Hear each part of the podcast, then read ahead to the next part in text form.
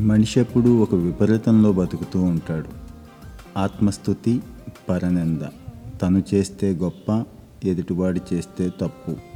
ఏదైనా ఒక మనిషిని కానీ ఒక సందర్భాన్ని కానీ అంచనా వేస్తున్నప్పుడు ఎదుటివారి దృష్టికోణం నుంచి అంచనా వేయమని చెప్తారు మహానుభావులంతా కూడా.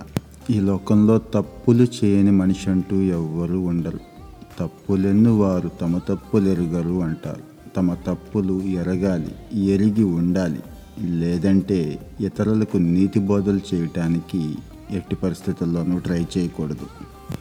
చెప్పుకోవటానికి మాత్రమే నీతులు ఆ నీతి కూడా నీకే కానీ నాకు కాదు అన్నట్టు ఉండకూడదు ఎదుటివారి నుంచి అంతకన్నా ముఖ్యంగా లోకం నుంచి ఏమీ ఎదురు ఆశించకుండా ఈ చరాచర ప్రకృతిలో ఎన్నో జీవులు ఇతరుల కోసం బతుకుతున్నాయి.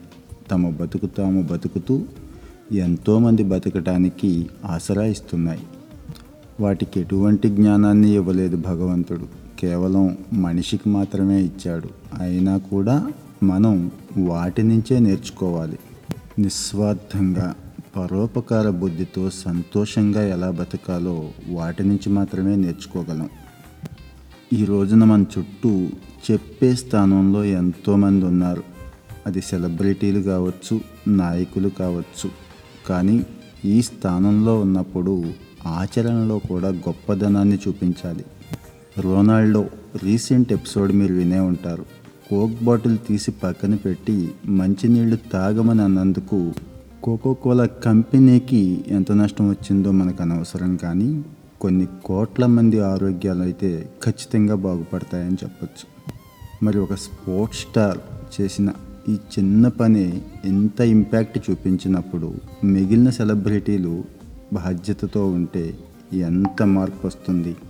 ముఖ్యంగా నాయకత్వంలో ఉన్నవాళ్ళు పది మందిని నడిపిస్తూ వాళ్ళ మీద ప్రభావాన్ని చూపిస్తున్న వాళ్ళు ఆచరణలో ఈ గొప్పదనాన్ని చూపించాలి. భారతదేశం గర్వించదగ్గ గురువు ఒక ఆయన ఉన్నారు రామకృష్ణ పరమహంస. ఓ తల్లి ఒక రోజున తన బిడ్డను తీసుకొని వెళ్ళి వీడితో పంచదార అలవాటు మాన్పించలేకపోతున్నానండి ఎంత చెప్పినా రోజు తింటున్నాడు. మీరేమైనా చెప్తే మారుతాడేమో అని ఆశ అందుకే మీ దగ్గరికి తీసుకొచ్చాను అందావిడ. దానికి పరమహంస కాసేపు ఆలోచించి ఒక వారం రోజుల తర్వాత తీసుకురా అమ్మా అన్నాడట. చెప్పినట్లుగానే ఆ తల్లి వారం రోజుల తర్వాత బిడ్డతో వస్తే తీపి తినకు ఆరోగ్యానికి మంచిది కాదు ఒళ్ళు పాడైపోతుంది అని చెప్పాడు. ఇదంతా చూసిన తల్లి ఇదేంటి స్వామి వారం కిందటే చెప్పొచ్చు కదా మళ్ళీ వారం తర్వాత అంత దూరం నుంచి పిలిపించారు అని అడిగింది.